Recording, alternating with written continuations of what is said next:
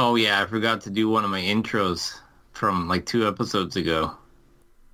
Uh, New Year's hasn't begun until someone says the music on Dick Clark's Rockin' New Year's Eve used to be better. Wow.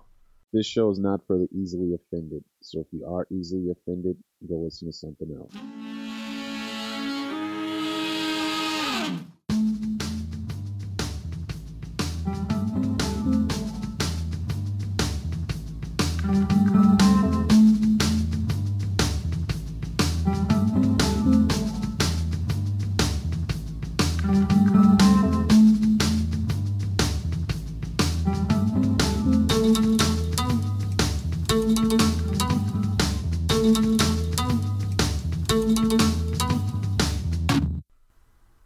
Back, listeners. It's Indie Comic Book Noise. We're Yay. here. Yay. A rare treat. A feast for your ears. All four hosts are here today. Or tonight, or this morning. Or whatever time you tune in to Indie Comic Book Noise. By After four- dark. by all four hosts. I mean, myself, Andrew the LA Rabbit, here from Los Angeles, and from the Comic Book Bunker, our favorite hard-to-book host, Super Steve. Yay. I'm here. And then, finally, in equipoise, the Canadian contingent, starting north of the Arctic Circle from the Icebox. It's WAX Kev. Say hi, Kev. You know, I imagine people saying Los Angeles now, like in, like in Star Trek, they'll they'll go back in time or something, and they'll be like, "It's Earth, but we got to go to California, someplace in in North America, and we got to go to L.A." But I imagine them saying like Los Angeles because you know it's been a few hundred years, and then you know Vulcans to be like, "How do you parse the?" the words and the letters and everything. Since Kevin's Canadian, can I switch sides? We'll take you. That sounds like that's going to be one of the uh, We'll give odd back number Neil Star Young. Trek movies, Kevin. It's, it's Star Trek Five. How about that? and lastly, from the nation's capital, the Otter's Den, it's Phil, the Ottawa Otter. Say hi, Phil. Good day. Our newest New Yorker. Honorary New Yorker. Yep. No, I won't go to New York. Too much, too scary there. Indie Comic Book Noise, part of the Deliberate Noise Network. Yes, you know it, folks. You can get every single interest you have served to you auditorily. Such interests may include Sister Show Marvel Noise, hosted by our very own Super Steve. Hey, Yay. Super Steve, how's that Marvel noise treating you? It keeps running like a train that never stops. You can so check that out, folks, and that has the benefit of being family friendly, unlike this sewer of a podcast. Yeah. Although, as I always say, despite the disclaimer you heard at the beginning of the show, we're really pretty inoffensive and get along with everybody, right, Kevin? Well, you, you know you know what what is a kind of a initial turn off when you're looking through the previous catalog? I don't look at the previous catalog, as you know. But go Well, on. Steve would Steve would say dynamite. Wow, I almost had a dynamite show for tonight. Because you hit Uh, dynamite, I- don't I- you, Steve? I was just writing the word dynamite in my notes, actually, because of one of the books that I was going to talk about. you I read a dynamite? No way. No, it, that's not why I was writing the word dynamite. Stick around and you'll find Oh, out why. But as you said the word dynamite, I was writing the word See dynamite. that? That's why we're good hosts together. That's crazy. So I've, I've bought stuff from Silver Sprocket, I think you've but only you know that they have a comic in the previews. It's Oh, Pee Pee Poo Poo. Oh boy. Yeah, and I was just like, I'm like, maybe that is the joke. Like, this is funny. Maybe What is maybe it? it's not like, uh, and it says mature themes, and I'm like, immature themes? I don't know. that that's my initial reaction before I read the description for this highbrow series, but I don't know. I guess it got me talking, so it can boost the sales, right? But I'm just like, I mean, like that's that's just one of those things I always bring up about indie comics. I'm like, the first thing you do when you when you make an indie comic, and I'm like, Exhibit A. You can find old episodes and show notes on our website, indiecomicbooknoise.com. Although I always tell people get there quickly because Kevin is always screwing with the show notes. So, I do. You know, I give you good, honest, homemade, small batch, locally sourced, crafted links. And then Kevin's always slipping weird stuff in there. We're on some sort of social media, but as I personally have been kicked off of Twitter, I'm a allowed Yeah. So you're the offensive one. in that. But Indie Comic Noise, you know, if this is your first episode, we just sit and talk about whatever we feel like that has any connection to the world of independently made comic books. That's a And wide other umbrella, things. folks. It can be anywhere from the largest, most populous publishers on the planet, as long as it's not the famous subsidiaries of the Walt Disney Corporation and Discovery Warner Brothers. Or, as it's been come to known in our house, Disco Bros. Disco Bros. Interesting. And yeah, so we're here, and, and that, as Phil suggested, you know, we've talked about tie-in movies and board games and underoos and whatever, although I think the underoo market is kind of tapped out. Certainly in And those Shadowhawk uh, skateboards. Yeah. Uh, Littlest Hobo. I don't know how. we Friendly work Giant. So, anyways, this is not about the differences in international television. Damn it! It's about indie comic book noise. So, uh, yeah. So, boys, here we are. Another fine episode starting off. What do we want to tease the listeners with? Oh, I have a question. Shoot. So when you're promoting a con, getting your con ready and everything, as in convention, uh, what order do you think you you make your announcements in? Well, first you want your big Hollywood stars. You know, you got to have who's going to get the regular schmo showing up. And then somewhere buried in there, you say what exhibitors are coming. Well, it seems like so far the the order has been announce the tickets, tell people to buy tickets, but you haven't made any guest announcements yet. You haven't done any like any hotel travel type of things you've set up. I mean, I think it's a little, and then it's I literally saw a comment to to one of these conventions of, hey, maybe if you announce some guests, people will, will feel like buying more tickets. I'm like, they're not wrong.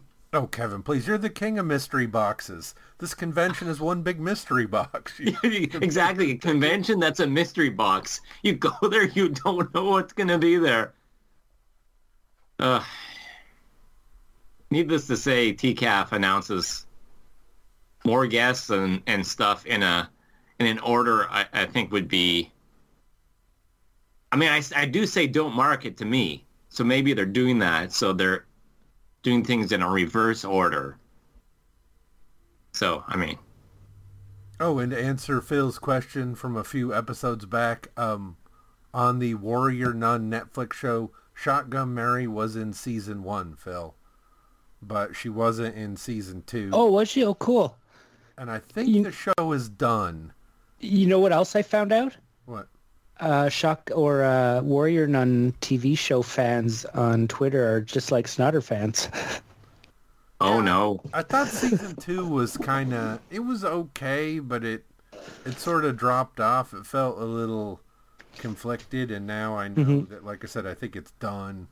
I mean, I'm not hating that I watch it, but I'm not going to pretend like I wasn't on my phone for an awful lot of it while it's Yeah. going on. well, it's kind of a weird concept to me. Like, Well, Phil, now you have six months of the same person posting how it's the greatest show ever. oh yeah, I know it started. And I did finish up the Samurai Rabbit cartoon on there. I've, Oh, cool. I did. I, I enjoy that show. It's you know more all ages-y. And like I said, I think, but I like the character design. Some of the backgrounds are kind of so-so, but better spend the money on getting the figures right than worrying about the background bits as much. Anyways, that's uh, my TV updates. I know we talked about some of that stuff, so I wanted to get back to you when it was fresh in my brain because that stuff tends to slide right out my ear holes. But I think in honor of Super Steve, we should let him uh, fire off the more substantive part of the show. Wow. A lot of pressure. I talked about uh, one of my friend's books that was a Kickstarter not too long ago on the show, The Water Wars. Uh, my friend, uh, who is the writer and creator, Timothy B. Fling, although, because he's a friend, I call him Mr. Fling, sir. And uh, his most recent Kickstarter de- delivered not too long ago, and it was so good, better even to me than the previous offering that I felt like I had to mention it again and call attention to his Earth Dog Studios uh, website, the earthdogstudios.com, and look out for future Kickstarters because he's pretty regular uh, with them the way that he's just doing these uh, single, uh, well put together issues on high grade paper like this thing feels heavy in your hand. This latest issue had a 16 page story, a 13 page story, 12 pages of like world building text and images and an art gallery of pinups and like upcoming project teaser images and stuff.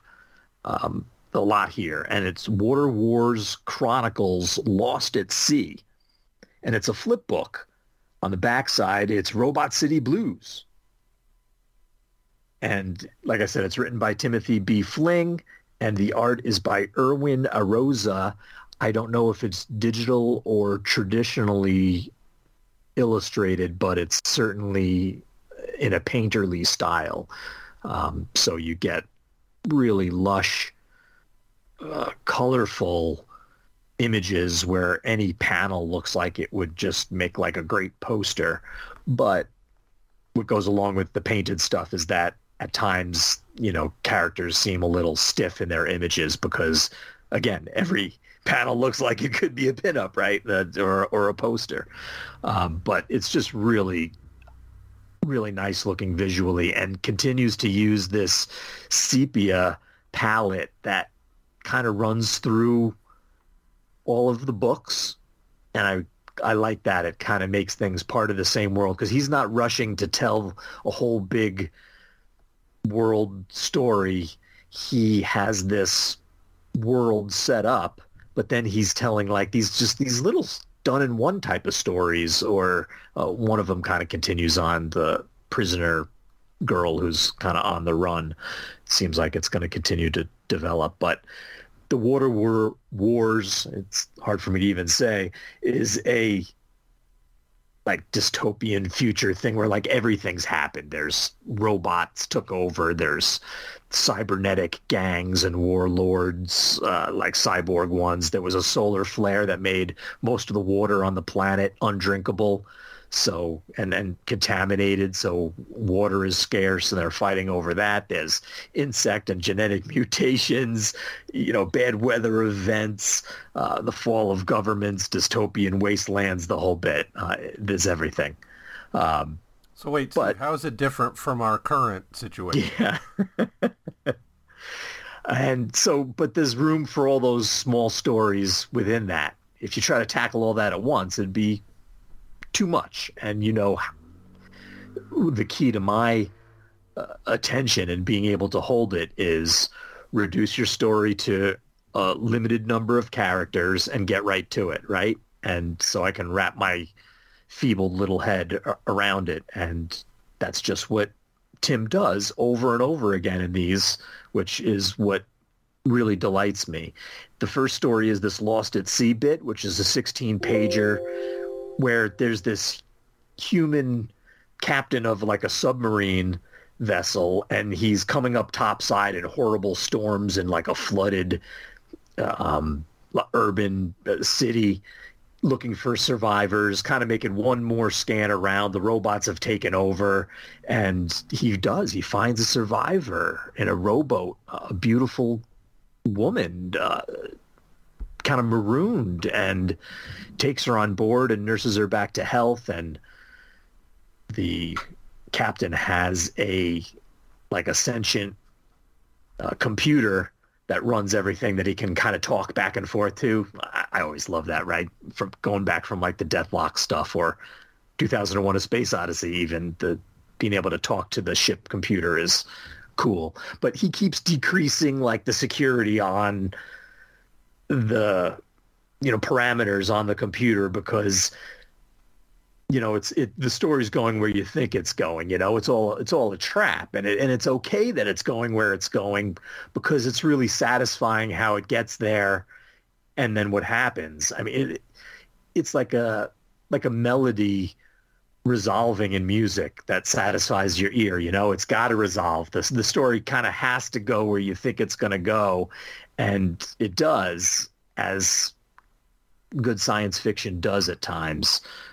Very entertaining though. And the backstory the robot city blues is a 13 pager where they're like these partial robot command like humanoid robot commandos that were used in these oil wars were kind of thrown aside to the and made this like robot city slum that's all walled in. And a human girl gets trapped there uh, stranded there. And this one robot dude is going to be a good guy and and make the effort to try to get her out and get to the humans get her back to her kind um, and again, we've seen these types of stories, right? Whether it's a jungle or whatever, the helicopter crashes, right? And the savage or the, you know, lioness or whatever has to try to get the human or ice age, right? They got to get the baby to back to the humans and there's risks along the way and they're not very appreciated for their efforts, even when they get there. And again, the story has the beats that are familiar to experienced, you know, readers like us but it feels good the way it goes there, and it's so beautifully presented. Um, it's just a really nice package. Then there's like 12 pages of this codex that every page is a date and gives you a blurred blurb and a full page image that gives you another date of like the, the things that, you know, the, the big story, what happened, the oil wars, the cyborgs, the insect, you know, genetic mutations, etc. Um, it's a really nice one issue um, project. Uh, it's the perfect thing for a kick. You know, it's like the reason Kickstarter exists is for these kind of things. No publisher would ever put this much high end into, um, you know, an unknown writer's story, so to speak. Uh, no offense, Tim, but um, you know, the, the again the page weight, the quality of the art, uh, it all makes the package really, really nice. You got to check out this Water War stuff, and I'm sure you can see examples um, over on the Earth Dog Studios dot com website. And if you see the covers and you're like yeah but what does the inside look like? It looks like the covers. It's the, usually the same artist. It's good stuff. I always appreciate that. I'll try and put some links in the show notes and see what i can find. Not just their studio but sometimes you can get some stuff off of old Kickstarters or whatever too. Sometimes they don't have much, but sometimes you see stuff there too. I'll see what I can and, find. And and what's nice is when he does the neck his Kickstarter projects, they usually include the ability to get like the past issues, and he does them digitally too. You know, you're not stuck having to buy the physical ones if you're just because of the whole overseas shipping thing, right? Like, how are you supposed to deal with that, especially with again the, the weight of um, uh, the paper that he's using and stuff where every page is beyond cover stock. It's really good stuff. and what's funny is shipping, Steve. I got something to Kevin rejected, and I don't think Phil's ever getting his. No, I so. got mine. I forgot. To, I forgot to tell oh, you. I oh, got good. it the oh, day after really cool. you talked about it last. Nice. Oh, good. Yeah. Hey, one more thing about Tim is that as I've become friends with him, he I am seeing him on the social medias. Like he's also connected with and friends with and doing podcasts with like John Westoff, our buddy. Oh, and, and wow. Uh, and um, Billy Z Zanowitz, the comic book bears, those guys and stuff. Like he's runs in these uh, these circles, so that's that's pretty cool.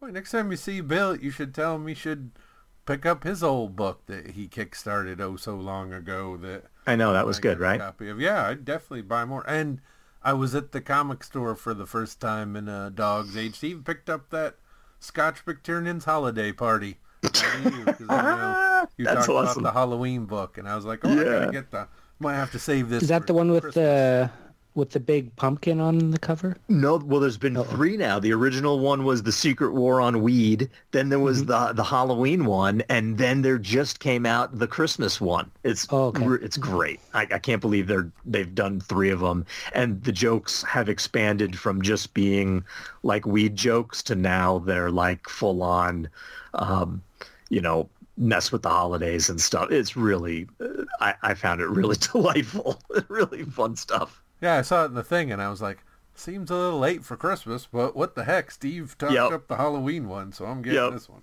And it's Koblish art, you know. He, he's great. Yeah, you guys know I'm a fan. All right, who wants to go next?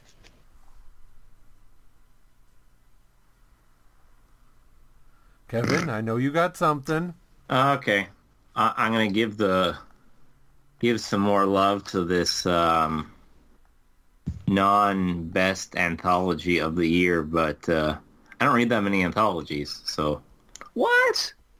What about 2000 AD? And yeah, you were the- reading that like every week or whatever. You were my you were my anthology buddy this year. What are you talking about? The Image so- 30th anniversary. You've been reading that? Are you- I- he's, I- he- he's doing the I'm just a simple caveman, Yeah. but uh I I might have read two anthologies, and I could have read three, but I haven't read the third one yet. I mean, technically maybe four now, but I think this one counts for 2023. fair And enough. what what what is that one I'm talking about? Well, you have to listen to later in the show. Well, what about this one? Uh, this one is um the Image Anthology, issue nine. You know what? You know what? Uh, since the last show, I've picked up issue one to nine. Oh, good job, Phil. Of- Look Oh, nice. Yeah, Look at us know, I selling only- comics to each other. yeah. I only had to order it from two stores, so it wasn't too bad it's to get it's, them all. it's very Dark Horse Presents, isn't it? Yeah. And it feels great in your hand, but I find it's one of those comics. Once you open it, it's fighting to close the whole time. Oh yeah, it totally is. Yeah. Yeah, because it's one of those prestige formats thing. It's nice. You can put it on the shelf if you want, but yeah, you're not keeping that open. No, and uh, the other thing, my first worry was I hate opening an anthology book that's 12 issues, and then I see five of the 10 stories are in every issue. yeah. I don't necessarily like that too much, but but it, that doesn't mean I didn't like all those stories, though. But yeah. yeah. No, I this said, is now I'm gonna have to go buy this thing. I if all three of you guys have it. Well, I'm I gonna was worried I the might not. I think. I was worried there might not be a big collection of this though, because I feel like they're going to be scattered if they're in ongoings or miniseries, you know, and stuff with. But but I like how they did that. They like jump started a couple of series by having them appear there, but then they also like revisited some old characters. That was like Yeah. that's what felt like Dark Horse. That's what I to want. me. Yeah. Yeah, I That want was- them to was cool. revisit the old stuff, like the Noble Cause story coming up. Yeah. I've All only read the first issue so far. You know, all of a sudden you get like a super patriot story, like and then like you know what I mean? Like what? They'd Now, foolish uh, not to collect it, though. I mean, there's a lot of people. That's how they get their comics. I mean, I you will can s- select it two different ways. yep. I will say the first issue uh, makes me want to pick up that old dog comic though. Try that out maybe. Oh yeah, I'm reading that. Yeah. I mean, I don't think Andrew's reading it anymore, but no, I'm out. I'm out. Fool me once, shame on you. Fool Oh, me y- oh, it's not good. No. Shame on me. No, I just didn't I mean, I like some, find that enjoyable. some of the things they did. I did not appreciate. They Oh, heard okay. a dog. Noah No, Rabbit. the- remember that was the one where the inside blurb spoiled the entire comic book. Uh, That was weird, but but I did a follow up, Andrew, and I'll keep on telling you every issue if they do that again. Well, let me know I'm when about they to start reading the, it. The first issue, and then I think I just got the third issue, so I'm I haven't read them at all yet, so I'm gonna dive in. I'll, Well, I'll let you know what I think. skip the blurb for the first issue. Yeah, don't read the blurb. what do you mean by like? Where's the blurb? Oh, you know, um, inside the cover, sometimes they'll give you like a rough synopsis, like, "Hey, ah, it's the Okay. year I don't read that. 22, 25, and, And they give the whole story. and bananas are Andrew, illegal." I don't read that. I don't read half the dialogue. I mean, come on. Hey, I didn't say it was this a is Frank the third Miller comic. episode in a row. I don't read the comic. I, I just look at it. I don't really read it. I'll go back and read it if like halfway through I'm like, all right, this is actually getting good. All right, now what was going on? There, let me flip back.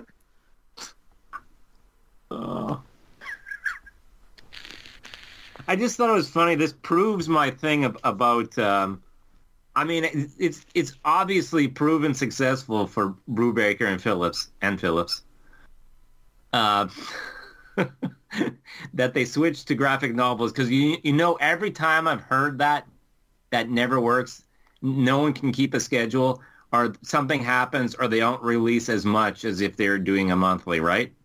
Right. And as soon as I heard this one, I was Europe like, do that. They're, they're all them French creators that pretty bang out those Euro volumes. so I'm just, I'm just like, sure, that's that's gonna happen. We'll we'll see. But I mean, I, I guess I guess I gotta admit that they were able to do what they said they were gonna do. Like it's been like clockwork. So I was wrong on that front, but I wasn't wrong on. Oh, I I look at a previews or whatever. I'm like, oh, that's awesome. Oh, it's not a monthly, and I'm like, yeah, I'll get to that later. And then when do I get around to it? Maybe in a few years. If you're putting out your OGNs instead, I'm just. I know people. Some people hate the singles. They're like, oh, too expensive, and I'm like, no, I'm looking at a thirty dollar hardcover I have to order, or like a five dollar comic or something, and I'm like, that that first issue might actually be more expensive, but it's a smaller chunk. Yeah, as long as you can get it in the store and you're not paying the shipping, because that's where you Yeah, get kind true. of beat up a little, as if you're, you know, getting them through the mail. Well, sometimes it, some it depends. Like I know some of those um, places. Like if you order enough, then they throw in some free stuff or free shipping or what have you that softens the blow. But yeah, the, there was a criminal story in, in issue nine. So first criminal I've read in a long time. It was good too. I know, I know. And first Brubaker Phillips Phillips I've read in uh, years. but yeah, I, I, I guess it's uh, Teeg's. Is that how you say that? No one ever Sure. pronounces these people names. I'll say Teeg's Christmas Carol. So yeah, it was it was just a, a short done in one, and uh, you know, people screw up. They think they're not going to, and then they fall back on old habits and everything, and it was a fun time. So maybe I should dive backwards now and actually, you know, get around to reading like that first Reckless volume I finally bought. Well, I have a choice. I have some choices for you boys. I have one selection for each other host. I have a Phil selection, a Kevin selection, and a Steve selection. Wow, someone's here. prepared. I want to hear the Phil selection. I think you're gonna have to do them all. All right, the Phil selection. Guess what, Phil? Bought another one of those Opus comics. this one was Is it the one I wanted you to get? God but damn this, it! This one has an ad for it in the back. I finally seen Okay. uh, Deathgasm. Yeah, Uh, the metal brought them back. I this it's it's basically uh like Evil Dead, but for metal fans, I guess. yeah. If I see the, movie, book, this yeah. is the first time I've seen anything about it. Was in the back of this comic. They had it because, as I said, when I'm seeing these things, I'm grabbing them for fun. This one was Hammerfall number one. Again, I don't know the band or whatever. I'm sure maybe when I go to do the closing music like I did before, I'll find whatever the band is. But Ian Edginton, Kevin West, colors Carlos Cabrera, and uh, like all these very slick packaging, like very nice art, you know, fancy cover stock, probably uh, you know the six six six price point, which tickles me. And I get that that's probably chasing a lot of people off, but you are seeing it reflected in the book. Other thing I like is they do the full page uh, cover reproductions, so you see what ones because they have the action figure covers, which I never usually buy. I mean, I guess we had looked at the website, and I guess they offer action figures, but I like just the regular, boring. I got the Ryan Christensen cover, which is basically he's kind of in a sort of a purple Doctor Doom type armor, but he carries a whacking big hammer with like like a regular size handle, but a ridiculously oversized ha- head to it, and it like has like lightning powers, and it opens up on a, you know, it's very. His outfit is purple, and so is the prose. It's very like arch, good and evil, '90s extreme. Like there's a plague that's uh, affecting the land, and so there's all these like zombie deer in the beginning with their faces half eaten off, and this guy was uh, a former king who tried to bring peace to his people and was killed by his advisors, and then these two gods raise him up to go uh, smite evil with a big hammer. That sounds awesome. and he rides around and smites these, uh, you know, the people infected. They look, they're not really zombies because they talk and everything, but they have kind of like rotted greenish skin and like sores. And the opening strike, he hits the guy so hard with a pock, his head and like half his spinal column gets pulled out with it. but done in, like I said, a very slick, uh, sort of like you were saying, Steve. It can be a little stiff at times. You know what I mean? That more rendered, slicker image style. I don't really mind that much because part of this is just this over the top pomposity of it all. But anyway, so it turns out that at the end he fight faces this like lich like creature who was one of the advisors that killed him. Very the vibe for his face and body. You guys know like I think he's called Eddie. He's like the um that heavy metal the Iron, Maiden. Maiden. guy. He kind of looks like that the the the lich guy. Eddie. So they have a fun little battle at the end with you know, like the hammer, and the guy's cheating and throwing dirt and rubble in his eyes, and you know the like the bad guy's gonna cheat, and the good guy's gonna hit him with a big hammer. so, as you can tell, a lot of real heavy thought in this one. But yeah, this was Hammerfall. Like I said, Phil, they do have an ad for your Deathgasm. I'm liking these things. I don't know. how Yeah, you're picking them up run. every week, it seems, eh? Yeah, well, if I see them, that's my thing. I mean, they're Yeah. expect. Are you a heavy metal fan to begin with? I don't like it personally, I, but mean, I used to be when I was a kid, but I don't listen to hardly any of it Mm-hmm. now. But I just like, I feel that kind of over the top works well for a certain type Mm-hmm. of comic. Like if you want to have just silly, big, dumb fun, well, comics are a great medium. You can really sell that in a way that doesn't always work in movies.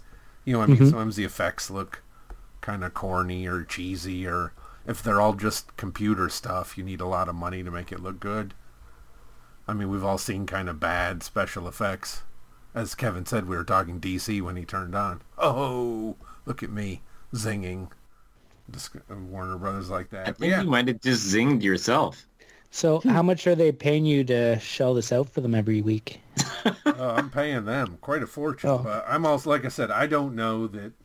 I mean, all these so far have been like issue ones and twos. Like, is this going to be a publisher that's gone in Mm. I don't six thi- months or something? Yeah, I think this is one of those ones that just won't last. Like, unfortunately, because that just happens, right? Like, Yeah. this is, I think, a small amount of people getting these, and I'm sure, and I don't know how. Like, maybe they're in every shop, or maybe they're in like eight shops or something. yeah, I haven't seen them anywhere myself, but I mean, I've seen some, but only in specific shops. Oh, that's good. So they're getting some Canadian distribution at least. I Yeah. like to see that. Yeah, I don't know. I don't know much. Like I said, my comic shop guy was like, "Well, they're still around. You know, they're putting out the books, so he doesn't have any crystal ball about whether they're going to be around in a month or not e- either. But as long as they're here and I'm having fun, I'll keep buying them. But that's my Phil entry. Speaking of Phil entry, Phil, you have anything? Uh, yeah. Well, I was going to talk about some Kickstarter comics based on uh, board games, but I ended up reading something else. Uh, it was one I think I talked about on the show before called Plastic by Doug Wad- uh, Wagner and Daniel Hillyard is the artist. But I I only read two issues, and then I just for some I loved it, but I just for some reason I never read it again. So I picked up the trade and basically it's about uh, a guy and his girlfriend, and they're just trying to you know live a simple life kind of thing, and they get caught up in some like small town trouble, and uh, the rich guy in charge of that town ends up kidnapping his girlfriend Virginia, but his girlfriend Virginia is a blow up doll. This was a, a image book, right, Phil? I think I read the. First Oh yeah, correct. I think we talked about. Yeah, it was image. Yeah, we did just the first issue, but I never finished it. But basically, yeah, so it's him. He's a serial killer, basically, and so it's him trying to get his blow up doll back, and it's just oh, such an amazing, amazing story. But uh, a lot like it made me wish this was part of the Nailbiter universe, or sorry, actually, I prefer the Nailbiter to be part of this universe and uh, but this got me reading their next book, which was one I only read a couple issues of, and you guys might remember it as being one of my favorites, uh, Vinyl. Yeah. I Yeah. remember that one too. I bought a few issues of that because you said so, Phil. Yeah, so I picked up the trade of that, and that one is badass. The rest of the issues of that comic, which is basically a serial killer, like an FBI agent pretends to be his friend, and gets kidnapped by a cult, and so he gathers like kind of like uh, what's that Sylvester Stallone movie where he gathers all the old action stars. Oh, the Yeah. replacements or something like that. The S- something like- Expendables? That's it. Yeah. So it's like that, but with serial killers. But they're more like uh, slashers, like my kind. I'm not too big into serial killers, but these are like you know like Jason, like those type kind of you know. Or Michael Myers, where it seems like there's something supernatural. There might, there might not be, you know. And uh, yeah, he just goes to help his friend, and it's just awesome. And and in the second last issue, they even reference Edwin from Plastic, so it takes place in the same universe, which is really cool if he didn't die in that one, he would have been here with them kind of thing. And so that got me reading their new series, uh, Plush, which I'm hoping takes place in the same universe. but at the same time, I'm not digging this one as much because it's it's about uh, furries, cannibalistic furries, Hmm. and I find furries very weird. Mhm. So I'm having I'm having trouble concentrating on it a bit. But uh, I'm definitely not digging it as much as because the serial killer ones here, like from the start, I was sympathetic with these guys. I like I was rooting from them for, for from you know like issue to issue kind of thing, which normally wouldn't happen. But uh, but yeah, they just he just they would write them and draw them, just make them so lovable. Where this one, it's I'm not getting that same feeling. It's it's I'm sure it's going to take place in the same universe, but I kind of don't want it to in a way. But I'm going to read the rest still. But like I say, furries are kind of weird, so Phil. You never forget that zip up horse head guy from the con. yeah. Phil uh, love serial killers. So so on people that. I know that's that's what came in my head too. Is here I am sympathetic with these killers, you know, but the furries, no, no, I can't do it with the furries. I read one of those uh, Europe comics. Occasionally, I'll go to their website and you can buy stuff digitally uh, from them. And there was a part one uh, this past year in 2022 called Ladies with Guns that was 62 pages of story written by Olivier Bocquet with art by Anlor, A-N-L-O-R. Kevin, he looks a lot like good Kev Walker. Oh, I love some Kev Walker. I do love these artists that just have one name, by the way. And it, it's the in the like Wild West and I love I I've always loved like European versions of like romanticizing the American like westerns. You know what I mean? Like Europe's version of westerns is ha, always has a you know whether it's Moebius and his blueberry stuff or whatever. There's it, it always is interesting, but that's what this is. It's a western story, but it's a group of five women. And it's kind of becomes like a buddy story, really, but it doesn't start out that way. There's this widowed English woman who was part of this um, like prairie caravan that gets ambushed by Indians and they end up killing the Indians and fending it off, but with great losses. And then the people that are left just kind of are end up turning into kind of bandits and and leaving her stranded for dead and stealing all her stuff and taking off with what's left. And she gets connected with this Indian woman with a bow who is the uh, sibling of someone who died in that raid. So there's animosity, like you killed my brother kind of thing, but there's more to the story.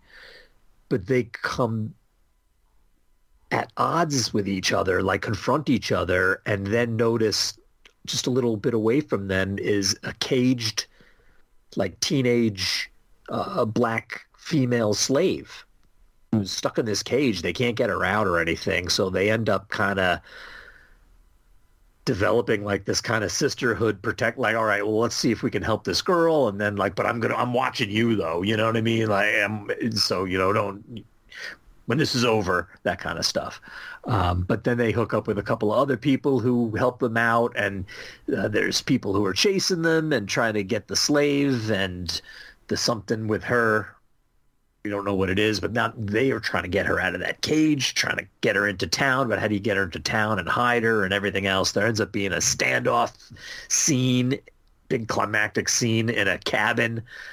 There's dynamite involved. That's why I was writing the word dynamite earlier. Yeah. It's Yeah. it's uh, action packed and the caricatures of the different cowboy guys, like the bandits, the bad guys, uh, the sheriff even that are supposed to be a good guy, but he's not so good, um, are so Kev Walker crossing into like Jack Davisy. Some of them are lanky, some of them are fat. I love that stuff. Ladies with Guns, Part One. It's a Europe Comics, so you can only get it digitally, but I don't know how often these things come out. Like you're saying, once they're doing them in these big volumes, 62 pages. I don't know. Do you get more than one a year? It probably I don't takes know. them I a thought there was some Europe comics in the news about some restructuring or What? Something. No, no. yeah. Be- well, you know how some of these publishers. It was really Comixology all the time. yeah, yeah, right. Oh no. Oh, it was a long con. Well, this one's good. I just went on the website a second ago and it's still there, so Okay. you can get it. Five pounds. All right, Kevin, you teased us with some talk. You were going to drop a bombshell, anthology related. Well, I think I think you also have this one. Oh, let- You know what I'm talking about. Oh, should Th- we this is what everyone's been waiting for. oh, poor Steve and Phil. All right, get it. Start firing up. All right. So uh, we have this. I must say this is a rather big tome, and I wouldn't say it's um, the most um, manageable thing I have. But s- since since I do have me- omnibus, I mean, it's not unmanageable. It's just in that weird in between realm where it's not super big, but it's big enough and enough issues. I mean, the complete Eightball issues one to eighteen by Daniel Clowes. Fantagraphics. Kevin and I both took the leap and bu- bought the non-expensive. It was some fancy edition, but Kevin and I, at least I took the cheapo way out. Did you get Yeah. the really ritzy one, Kevin? No, that that's that's been out of stock, I think, for. And I thought this one might be out of stock because it. I mean, this is the non-fancy version, but it's it still has it still feels a little fancy. Yeah, I, I, along with your comments, I thought Fantagraphics, they're an awesome publisher. They do a lot of work, but I did think this was on the edge of maybe them having to make a different decision on the print. I guess it sort of works, but I'm with you in that it barely. But I also have a lower omnibus tolerance than you do. I'm pretty fussy about big books. I don't like when they don't I love big books. when they don't read And he right cannot lie. and I hate gutter loss and things like that. And so far, this has held up, but I am a little. I feel it's right on the edge. I see why they didn't put them last few reprint issues or whatever. the, the thing is though, it's like when you get the proper omnibus, you know, it'll like open up and you can just leave it open. So I was definitely concerned about opening this up and I'm like, oh no, what about the gutter loss? But yeah, it does I don't I don't think we're gonna have any crazy double page spreads in any big fight scenes, but I mean I suppose anything is possible. Yeah, so uh, Kevin and I teased that we might do like an issue a shot because it's conveniently split up, even though the title itself was an anthology title. So there are ongoing stories. So not sure if this is the best way to go about it, but here we are taking the plunge. Yeah, yeah. I, I'm gonna say first off that you can tell why I think already why they they took certain continuing stories out of here and put them as their separate books and reprints and everything because uh, the ones I was most interested in, in were the ones that are like continuing stories. Yeah, it opens with the like a velvet cast, like a velvet glove cast in iron, which is an on at least goes more than one episode, and it's uh, yeah. Now, we can all recognize that Daniel has the ability to adequately convey the images and sequences and all his technical skills are uh, I don't have any issue with. Kevin you don't I mean it's not like you were confused with regard to you may have been confused about some plot element but I assume you don't have any issue with his choices from a conveying the story point of view. No, it, it's extremely clear line work, like very precise. Like, uh, yeah, it would, it would definitely be like from, it's not from a storytelling perspective. If you ever had problems with, um, with anything in here, it, it would be like, oh, is that setting up a mystery or who's that character supposed to be? Generally leans into the 9 to 12 panel grids, pretty clear grids for the most part. Like there's gutters in between. Like not, at least in this first issue, not really experimenting with that part of the thing. But this first opening story was so weird in the fact that I don't know that kids would understand it because there are two important plot elements. One is the guy goes to a dirty theater. And I don't but know if not a dirty theater? anymore.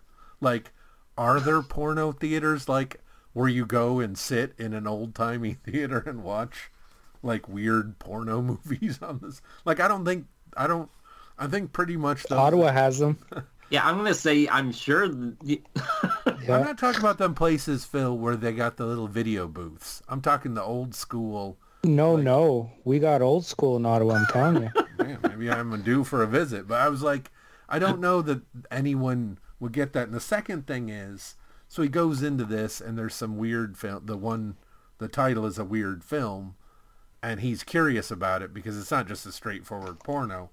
And then the other thing I thought was weird to the kids today is that in the old days when you didn't know about something, there wasn't an easy way to find out about it. Like so he Yeah, has to go on a weird. quest. Like he doesn't just Google the name of the. So it's funny that he has to. This thing intrigues him. There's some weird images of like, you know, Leatherface domination and weird different little clips you get because obviously we only see the little bits that he chooses to show. Maybe a two pages worth of images. I just imagine he was he went to the theater and he was watching that great Christmas movie Eyes Wide Shut or something. Well, they used to have, like I said, I thought they were gone, but they used to show like porno movies in a Yeah. theater, rundown theater, and then so he's fascinated by this thing, and then goes and has to ask, uh, try and find information about it, and I'm like, man, kids don't know. In the old days, you couldn't just go like if you wanted found out some weird band or music or film or there's no like oh, I'll just look this up. No, it's like it's not in the encyclopedia, you know. There's no so he has to go on this this thing is haunting him. And the minute you get to the like so it's just a weird setup, but then it instantly goes surreal when he visits a friend who had an infection, he needs to borrow his car, and so they removed his eyeballs and place a crustacean to suck out the bad parts from his eye sockets. So he Ooh, the bad humors. I, is this gonna be a Mulholland Drive thing or something? Yeah, so they're see that that now we're introducing the definitely more surreal, not just plot elements. And then there's a woman with three eyes who he keeps mistaking for what appears to be the woman from the movie and the cops bust him because when he was taking the car like a homeless person like spit on him and it had alcohol. It was just a I can see how someone might want to read this in more installments. It left me, like I said, aside from musing on what a kid would think, because you can't just look shit up back then, I don't know what to get out of this first story. Kevin? That's funny because right after you, you said you can't look up things on the internet, right in the next panel, he's also on a, a telephone. Yeah. like he has to go to a payphone. it's like, oh, yeah, another one of those things. You know, I, I it started a little weird and I was just like, I don't know if I'm going to enjoy this. And then after I read the other stories, I came back to this one and I'm like, no, this one was actually good. And then, I don't know. It, it's it's that it's that weird thing of like you have no scale. Like if you Yeah. if you know nothing, the first thing, how are you going to judge it against anything in a vacuum? that's a fair point. The next one, Devil Doll, I didn't, it's one of those, this might have been groundbreaking at the time, but it's basically making fun of Chick tracts. A character falls in with a bad crowd and then gets converted. In fact, the character finds a fake Chick tract in the story itself, and that's what converts them. And I don't, I just felt like that whole making fun of Chick tracts and the weird thing is, it's fine, but it's 2023 or whatever, so I don't, this one probably read a lot better in 1991. Even by the 90s, I feel like it, it was a little played out, but eh, it's not bad. It's just, yeah, we get it. I think reading the Chick tracts themselves are actually crazier than the par- like this thing is actually more sensical than some of the Chick tracts I've read. they are fucking out there. What the fuck's a Chick tract? Uh, they are small little comics that are maybe two inches high and four inches Like across. like the He-Man t- comics or the yeah, DC little figure bit comics. wider. Yeah. Yeah, I love those. They're religious tracts, and they used to be left Oh. everywhere. And I mean, I, they're still around, but you don't see. They used to just be left on street corners and in bars and stuff. And they're Porn very theaters. arch over the top morality stories. Like Mm-hmm. Sally falls in with Satan and she's going to burn in hell forever unless she repents. And then at the end, like all the sinners around her end up burning in hell type of thing. They're very over the top morality things with biblical quotes. They have them online, or they used to. If they will, I'll put a little link to it because they are just fucking whack sites to weird parts of the Bible about, you know, the sort of over the top Old Testament Bible. Phil, I don't know if you've read any of that stuff, but it's pretty wacky.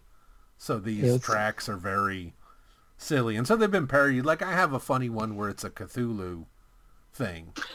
you know, instead of the regular Bible God, it's Cthulhu that you're supposed to have a thing. So they're funny themselves. I just Oh, thought it LA. weird that they're parodying the Chick tract, but the character in it finds the Chick tract.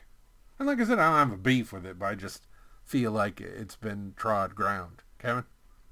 Yeah, I'm gonna have a weird example for the, for this one, and maybe also the like the next one. Yeah, just just not funny. It's it's it's sort of like well, two crazy examples, I guess. First is like you see those political cartoons, and they're like, "Ah, this is gonna be so good. I'm gonna be making fun of something," and you're like, "I let, like to absurd, but not that type of absurd." It's like gas prices are so high, and then the gas pump hits him in the head. Like Yeah. I don't I don't find that particularly funny. But if there was like I don't know some character like giving people's wishes and then it's like an oh Henry ending, but not that type of wish literally like that type of thing I would find funny.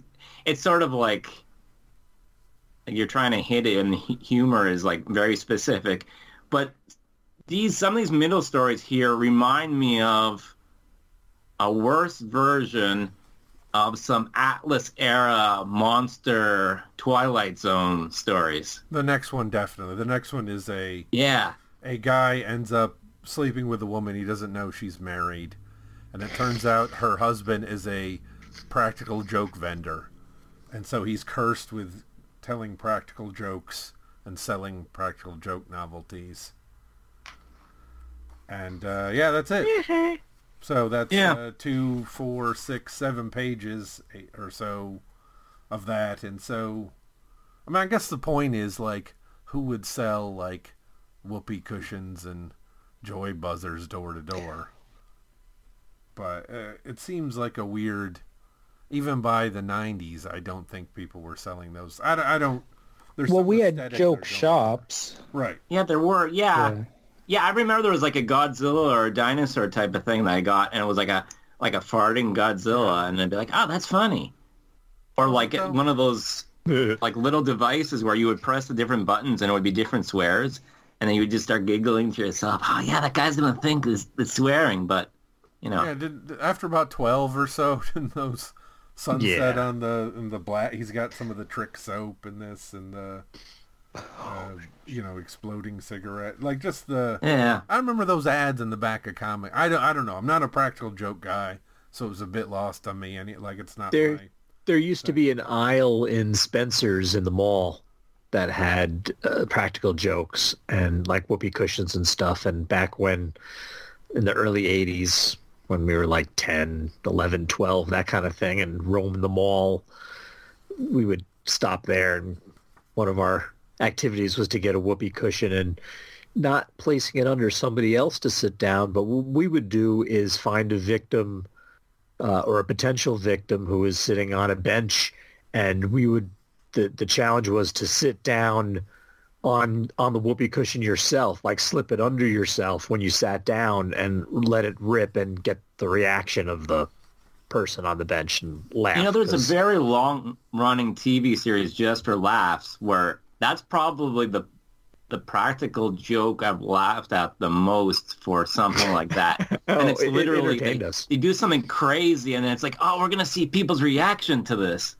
Hey, We also, when we were- those jackass movies too about Yeah. that crazy shit. So And when we were on car rides, the same friend and I, we used to have a contest of seeing if we could get people to give us the finger, but we weren't allowed to give the finger to prompt it. Right? You Ah. had to see if you could get someone to give you the finger, but you can't give it. now that smartphones are it. around, kids are really missing out. Yeah, no, now they're Yeah. like doing high quality video editing and stuff.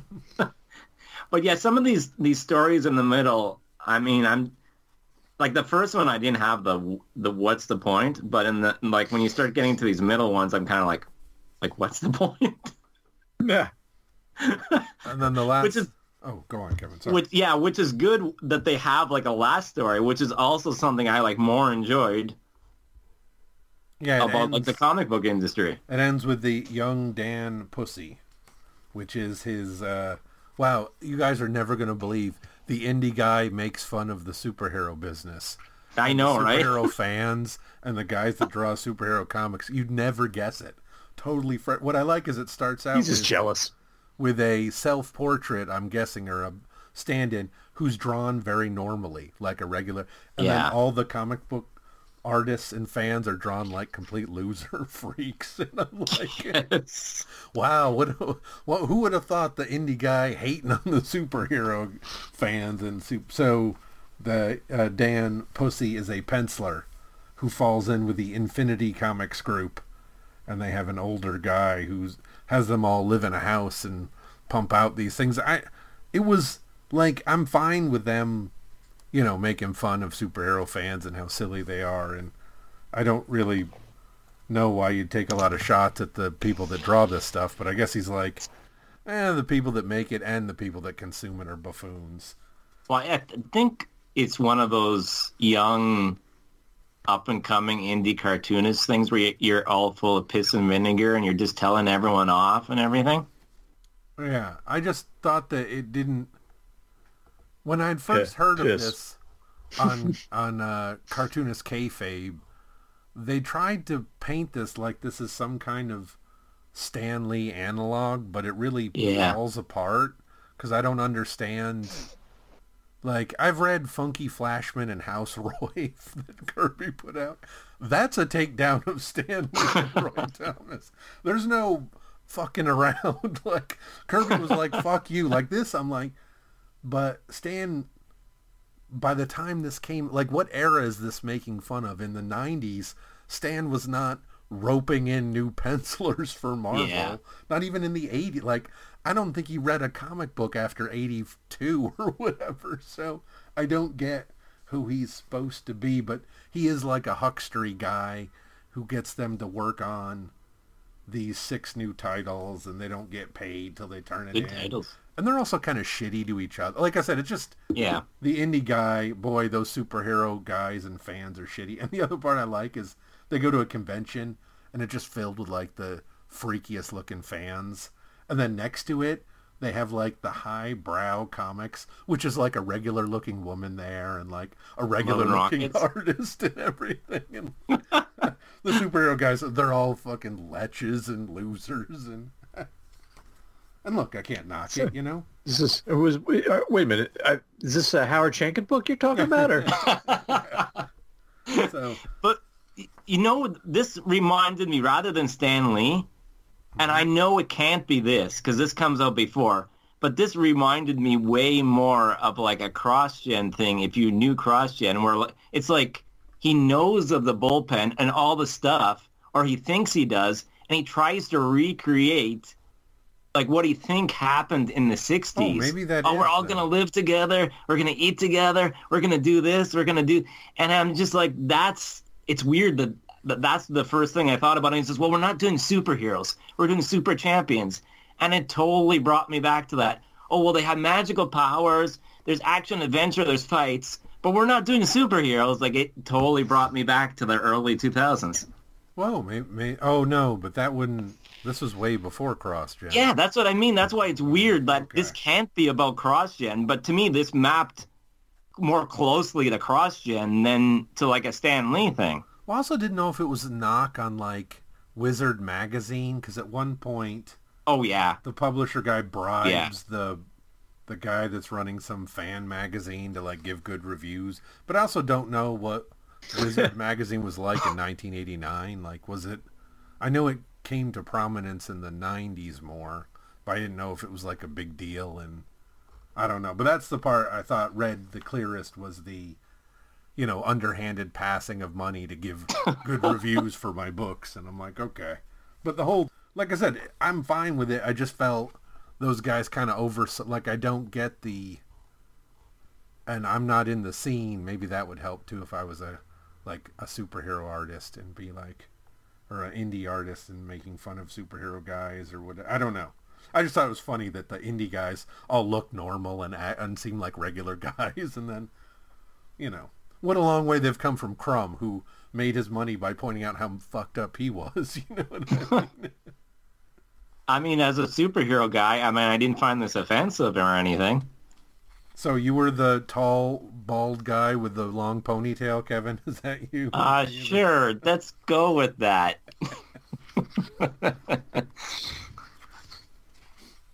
And then it ends So basically, you guys hate this comic. Then it is ends what with I'm getting. No, I think Andrew comic. hates it. I don't hate it. I just my issue is it would be more fun if I really hated it, because then I'd really get. You got to cover 18 issues, and We may not make it, Phil. Let's be honest. no, We- you're committed. We might just read the bits and just read them as an entire story. This is the year of the Eightballs. Remember the Spawn train, Phil? You did lasted longer than I ever thought you would. All right. Well, yeah, this last bit, I don't, I don't. Some of these these things, like the last bit, I'm like, I don't, I don't, I don't understand this. look, Kevin and I have made a lot of embarrassing ad- admissions on the show, starting with the last episode, and I don't see us stopping anytime soon. So, so at least you can feel better about yourself, listener, when you just look at what goofy goofballs we are. But yeah, that's uh, we'll see if this segment continues. But anyways, uh, we've stolen all this time from Steve and Phil, what, do you guys have anything you want to save this episode with? No. I have two No, things you're then. Andrew. I like the color covers, and the color is retained since the most of it's in black and white. And is it really an indie comics with an X if there's no urinating on the first or second page? Well, it did have the weird guy in the diaper, so does that count? And they do maybe mention a urinal. Yeah, so there's some pee pee and poo poo, as you like to, as your comic company says. All right, want a quick hit of something really good? Yeah, Mhm. Visually and fun and fast, and again, small number of characters. That's the formula. Uh, it was from 2021, five-issue limited series from AWA Upshot, written and drawn by Frank Cho. It's Fight oh. Girls. yeah, oh, cool. yes. Oh, I, yeah. I just Kevin finally read it. Talked we covered that in this. depth. It was good. Yeah. Ten women competing on this like televised game show. Yeah, I love those type of stories. Challenges. The winner becomes queen of the galaxy or emperor or empress or whatever, and they allow like dirty tricks and stuff. So the, the contestants are really trying to one up each other, and there's no way to really police it because if you kill your uh, you know, another contestant, there's no way to really undo that to make it fair. So um, it's pretty cool. And by the end of the first issue, the cast of 10 is almost halved already. So then it gets down to being more of a character study Yeah, I where really you can liked pr- it. pretty much follow it. Yeah, that they bumped off, and I also thought he had some smart designs because you know they're all. It would be easy to get them all kind of looking the same with having ten because they can't Yeah. put them in weird outfit. They're competing in the contest, so Yeah. yeah, And and the coloring uh, by Sabine Rich is great. I mean, it's just a beautifully illustrated book. Uh, and one contestant isn't who she says she is, so there's al- there's like this uh, side subplot of an investigation that's going on into her past as the con- competition is going on, a race to kind of get to the truth, and it's uh, very fun, well paced. There you go. all right, all right, everybody. Thanks for tuning in to Indie Comic Book Noise. We hope to have some more exciting episodes. Kevin has promised monthly A Team episodes, so we look forward to those coming out. If we get good response on these Eightball segments, maybe Kevin and I will let Phil and Steve go and just do some of those on our own. Yeah, uh, We'll see. we need uh, one person to say we want No. monthly. Monthly. Bring I up. enjoy hearing you guys not like stuff. Yeah, Look, I love it when my friends don't like things. Yeah. well, I was going to bring up the whole, I did, because I saw it in the store, the new Groo series from Dark Horse. Is Yeah, new? but- Steve book. I'm waiting till it ends though. Groo, It is- it's only four Groo. issues. Yeah. It's only four issues, so I'm waiting for it to finish. Then I'm going to read it. They are, they are, and they haven't, another one I guess is in the chamber, is what he said in the show notes in the back. New colorist too. Tom Luth has, uh, is not coloring this one. Uh, Oh, has it been the does a great same one the whole time? Yeah, it's been guess. Hmm. Evanier, uh, Aragones, uh, Stan on lettering, Sakai, and Tom Luth for, I don't know, the 40 years or whatever. Them. I mean, maybe they've Yep. had somebody once in a great while, but it's pretty much the four of them. And now Oh, really? it's uh, Carrie Strahan. Or Strachan. Sorry, I don't know how you, the CH could go either way. But yeah, she does a great job. Thumb, big thumbs up. Uh, and it's still, like, still the same Groo if you like Groo. Like, Love I Groo. enjoy Groo. I do Love buy Groo. it. But when you read the letters, you're like, there are some people that are really, really into Groo in a way that uh, I don't think I, I can Give me- compete with. Groo on a boat, and I'm a happy comic book reader. Oh, you're going to be happy with it. There's some naval action, Steve. But I won't spoil it then. Tune in next time, folks. Kevin, you know what we say for 2023. Uh, noise out and justice for Rabbit. No, we say stop making noise, Kevin. You are not. Later.